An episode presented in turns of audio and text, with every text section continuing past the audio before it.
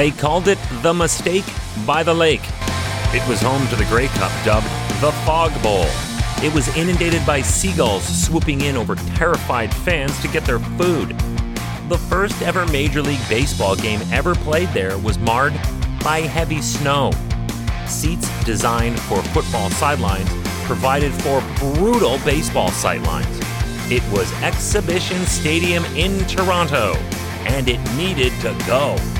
Hi, I'm Chris May, host of This Day in Weather History, now in its second year from the Weather Network in Canada.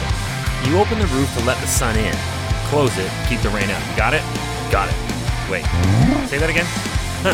Wait till you hear what happened instead this day in weather history. We need a world class stadium, they said. It needs to have a roof to protect us from the weather, they said. It needs to stay open for the sun, then close for the rain, they said. In 1989, it was complete. We need a splashy opening ceremony broadcast all over Canada so all can see our wonder of engineering, they said. Yeah, uh, that looked good on paper. The eventual gala featured prominent stars of the time, including Glass Tiger, Andre Philippe Gagnon, Oscar Peterson, the Toronto Symphony, Dave Thomas, Tommy Ambrose, with hosts Alan Thicke and Andrea Martin. Ooh, and a floor show that featured dancers and performers from a variety of area talent studios featuring the many flavors of Canada. I was one of those performers. I was there for this, on the Skydome floor, for all the rehearsals in the blazing heat, and now this big night with thunderstorms forecast in the area. This elaborate opening spectacle was supposed to have been a live, televised 90 minute program that snapped up every available media spotlight in the Northeast and was scheduled to end with a brilliant burst of fireworks and the release of 30,000 balloons. Unfortunately for the 45,000 spectators gathered, the weather did not cooperate. Some might say that the Sky Dome was born under a bad sign. The nationally televised 1982 Grey Cup Canadian Football Championship showed embarrassing images of sullen Toronto Argonaut fans at Exhibition Stadium soaked to the bone from torrential rain. Enough was enough. Toronto is a world class city, and they deserved a world class sports and entertainment facility. The idea was that it would be all things to all events sports, exhibitions, concerts, trade shows, you name it, and Skydome could accommodate. It cost at that time a massive bloated $570 million and was, remember, supposed to make sure no one ever again got soaked at an event. To broadcast nationwide on the CBC, hyped for weeks in advance, and hosted by Canadians Alan Thicke and Andrea Martin, the opening of Skydome was clearly one of those events which probably seemed like a great idea at the time. Welcome to year two of this podcast.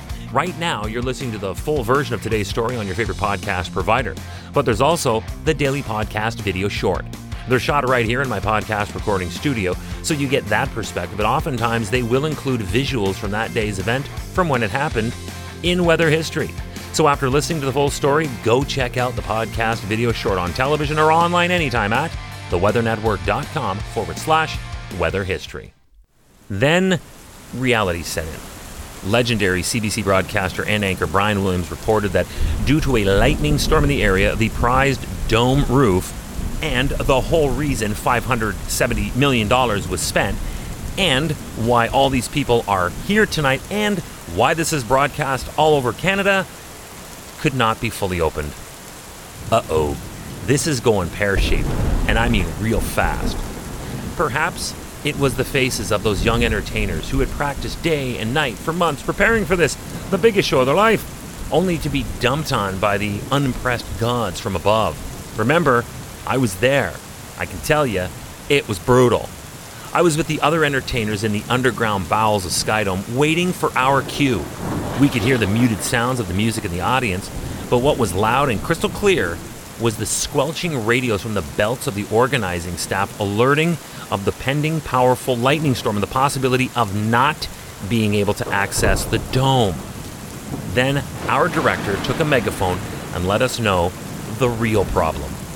There was a team of Canadian military paratroopers scheduled to fly through the open roof and land on the Canadian flag on the stage. Here's the thing it's raining so hard they risked injury. We had to make a human chain on national television to help brace their landing. yep, that happened this day in weather history. Tomorrow is June 4th. We're off to the Atacama Desert in northern Chile. This is one of the most inhospitable places on planet Earth. It's so hot and dry, they have unearthed 7,000 year old mummies from their crust. The oldest we ever got from Egypt was 3,000 years. So rain is very, very rare, is what I'm trying to say. Except for what happened in 2002. And that's tomorrow, on this day in weather history, with me, your host, Chris May.